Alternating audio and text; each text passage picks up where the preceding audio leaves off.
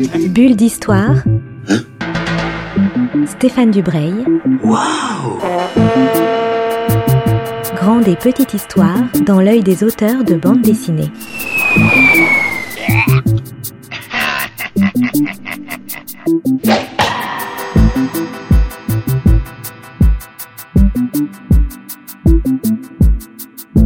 Les occasions de voir de bonnes expositions de bandes dessinées à Paris sont assez rares en dehors des galeries spécialisées, et c'est pourquoi il faut aller à Versailles, dans le somptueux espace Richaud, pour découvrir l'art de Jacques Martin, le créateur d'Alix et de Lefranc, une exposition magnifique de planches originales qui se tient jusqu'au 19 avril.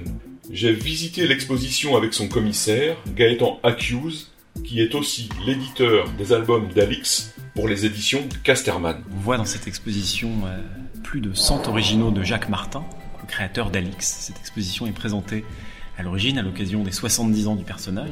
Jacques Martin l'a créé en 1948 dans les pages du journal Tintin. Euh, et il a assuré le dessin et l'écriture de la série jusque très tard. Et on a donc 40 ans de création de dessin et d'écriture de la, du personnage d'Alix, euh, qui est un personnage donc gallo-romain. La série Alix est, une, est un fleuron de la bande dessinée franco-belge historique. Oui, c'est même une des premières. Oui, historique. Une, une, des premières, tout à fait. Et Martin euh, se documente de plus en plus au fur et à mesure que le temps passe, et il en fait vraiment une bande dessinée d'une très grande précision qui est vraiment en, en, prise directe avec ses sources, avec son goût pour l'histoire et son goût pour la documentation historique. Alors, qui est Jacques Martin? Parce que c'est très bien expliqué dans l'exposition. Il y a des archives, il y a des, des panneaux euh, biographiques. Est-ce que vous pouvez nous dire en quelques mots, si c'est possible, parce que le personnage est tellement immense Il est immense, en effet. Euh, il naît en 1921 à Strasbourg. Donc, c'est la France, mais c'était quelques années plus tôt l'Allemagne. D'ailleurs, il y a toute cette euh, question d'identité, de nationalité, de pays, euh, de frontières qui traversent l'œuvre, puisque le personnage d'Alix lui-même est un Romain d'origine gauloise. Euh, Jacques Martin euh, arrive à Bruxelles en 1946. Alors, il est français, mais il a des origines suisses, il a des origines belges aussi. Il arrive à Bruxelles parce qu'il sait que la Belgique est le pays de la bande dessinée, un des pays le pays, à l'époque, oui, le, le, grand pays de la bande cette époque-là, c'est le pays. Même. Il arrive dans les pages du journal Tintin, qui a été créé deux ans plus tôt, en 1948, avec le personnage d'Alix. Donc c'est Alix l'intrépide, la toute première aventure. Et puis, ayant un savoir-faire arts et métiers, euh, Jacques Martin est un brillant dessinateur technique. Il est assez vite repéré par Hergé pour sa capacité à dessiner les engins de l'époque, les voitures, les avions, les armes, les armes de guerre, toute la modernité de l'époque qui fait fantasmer le lecteur du journal de Tintin et que Martin sait dessiner en perspective et il a aussi cette capacité à se documenter qui fait qu'Hergé se dit formidable ce dessinateur qui a une capacité à dessiner, à se documenter, à s'inspirer d'objets réels. Pas seulement de recréer donc l'histoire antique, mais aussi de dessiner des, objets et des histoires qui sont tout à fait contemporaines. Assez vite, Hergé l'embauche au studio Hergé et Jacques Martin bénéficiera de, euh, de ce travail collectif, puisque lui-même va travailler sur Tintin dans les années 50-60. Euh, mais euh, le studio Hergé va aussi l'appuyer sur les aventures d'Alix et de Lefranc, son autre personnage qui, pour le coup, lui, vit des aventures de, de policière, science-fiction, il y a toujours une dimension de cataclysme dans les aventures de Lefranc, euh, mais qui sont pour le coup des aventures bien du XXe siècle.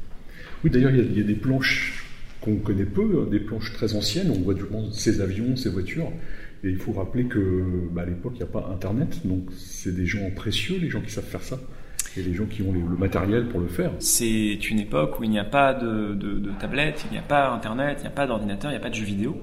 Les enfants, euh, les jeunes lecteurs de Tintin euh, ont le journal. Ils ont assez peu d'albums, ils ont assez peu de livres et ils ont des journaux hebdomadaires dans lesquels ils ont envie de découvrir, de découvrir bah, ce qui se fait, ce qui est moderne. Hein. On, on, pense à toutes ces voilà qu'est-ce que c'est voir une nouvelle voiture dans les rues quand on a 10 ans? Quand on s'intéresse on commence à s'intéresser aux voitures mais on voit une nouvelle voiture on en a, a jamais vu que ce soit une américaine une française une allemande que sais-je.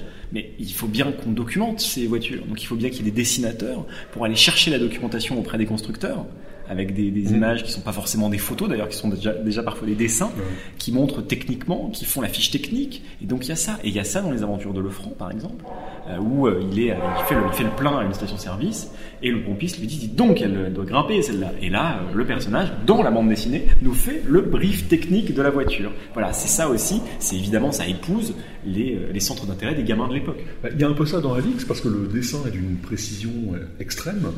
Il y a beaucoup de détails. Alors même si on peut toujours critiquer l'historicité des détails, mais Martin fait avec la documentation de l'époque et puis euh, c'est avant tout une bande dessinée d'aventure.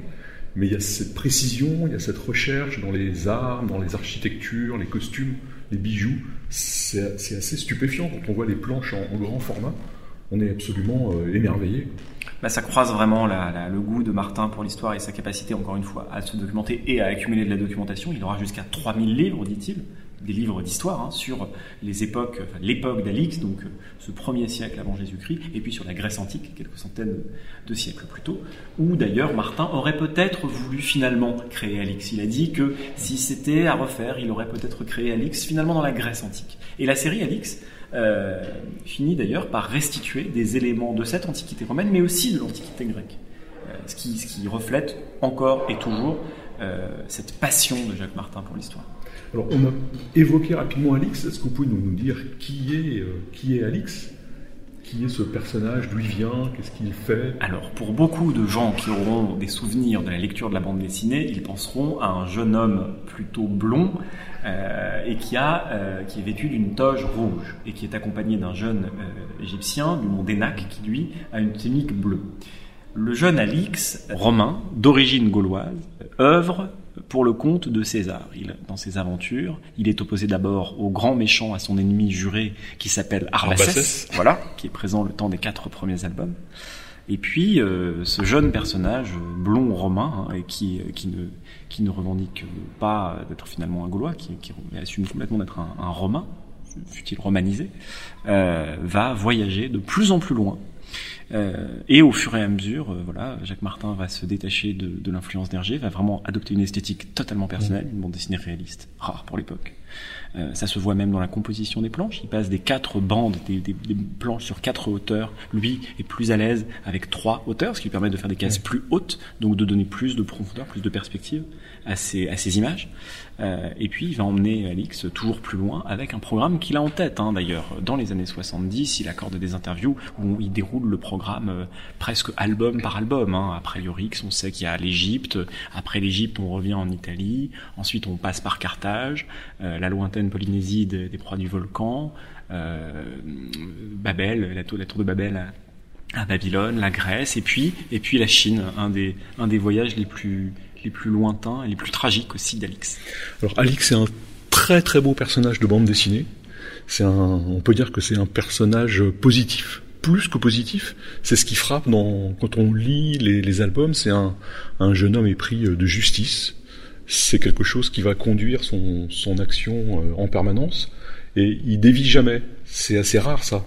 C'est-à-dire qu'Alix est au début l'allié de César, mais ça ne l'empêche pas de temps en temps de faire alliance avec Pompée quand il considère que le projet de Pompée, fut-il nuisible euh, à César, est le plus juste.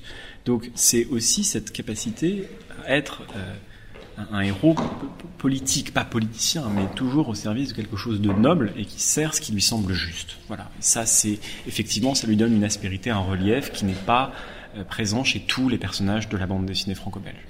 Pour finir, il faut parler un peu des scénarios d'Alix. Donc, on l'a dit, c'est une bande dessinée d'aventure. On pourrait imaginer que c'est plutôt destiné à la jeunesse, ce qui est, ce qui est vrai.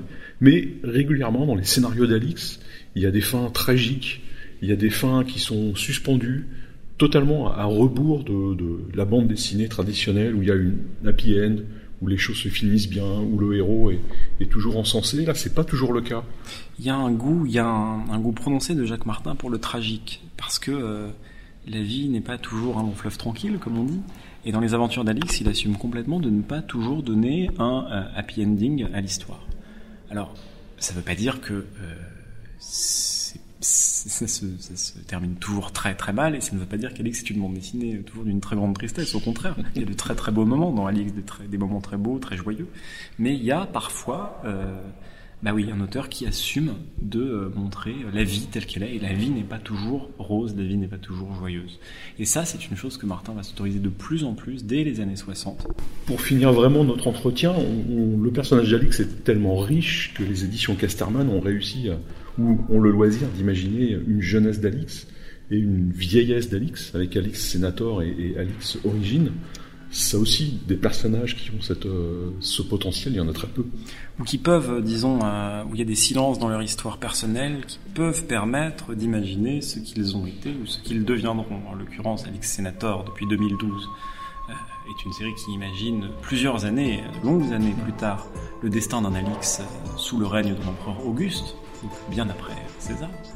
Euh, tandis qu'Alex Origine imagine l'enfance d'un jeune, d'un jeune homme gaulois, ce qui nous permet aussi de montrer, puisqu'il y a une bande dessinée de création, de fiction, a aussi évidemment un caractère pédagogique, puisqu'on euh, a pu bénéficier des, tout derniers savoir-faire, des tout derniers savoirs sur l'histoire de la Gaule, comment sont conçues les maisons, les armes, qui étaient bien sûr les Gaulois.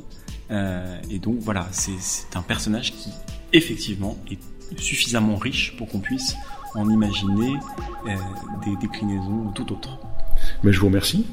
Je vous invite donc à visiter cette exposition qui permet de découvrir littéralement le nez sur la planche, le travail d'un dessinateur d'exception et d'un monument de la bande dessinée. Bulle d'histoire. Bulle d'histoire avec Stéphane Dubreuil.